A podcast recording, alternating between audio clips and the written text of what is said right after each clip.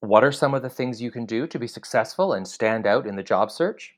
Well, here at the Business Marketing Program, we've invited some of our graduates back to the microphone to offer their advice on how you can brush up your resume, prepare for your job interview, and build your professional networks. Let's listen in.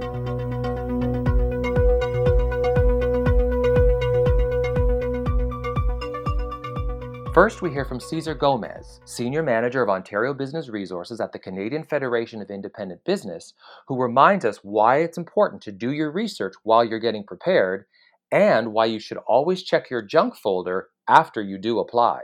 Be able to summarize what the organization does and know a little bit about the salary range. And if they don't know, that's okay, that's acceptable. Provide a cover letter when we're not even asking for one. It shows that you're going above and beyond. And then from your end, check your email, check your voicemail. From a recent situation that I just came across, uh, an individual that I was positioning for uh, for a, for a job at a different work ended up not checking their junk mail and missed out on an opportunity. So a little detail like that could be significant. Lesson learned, even for me, lesson learned. Next, we hear from Natasha Prasad, Director of Partner Marketing at Vena Solutions, who shares with us why including your professional interests can help you stand out from the crowd. When you think about how you summarize, you know, your experience or your intent, because you may be applying, you know, you know, maybe it's a digital marketing role, you know, website, front end development, SEO, SEM, you know, but my professional interest really lies with pipeline analytics and understanding how marketing impacts the business. It shows me that there's a lot more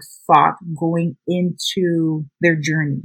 And now, Caesar has some quick tips on how to optimize your LinkedIn profile even when you don't have a lot of work experience. Right now, LinkedIn has a banner that you can add an image, a quote. I would suggest putting something that inspires you. It adds professional personality to you. The About Me section, be professional and personal. Put your interests as well as what you've done in school, the courses, the case studies, projects, internships. When it comes to your LinkedIn, in terms of if you don't have a lot of experiences, it's okay. It's okay to place that you've done retail or that you've worked at X, Y, and Z. That's all right. Add some volunteer experience. And finally, we return to Natasha, who offers some advice on how and where to start building up your professional networks.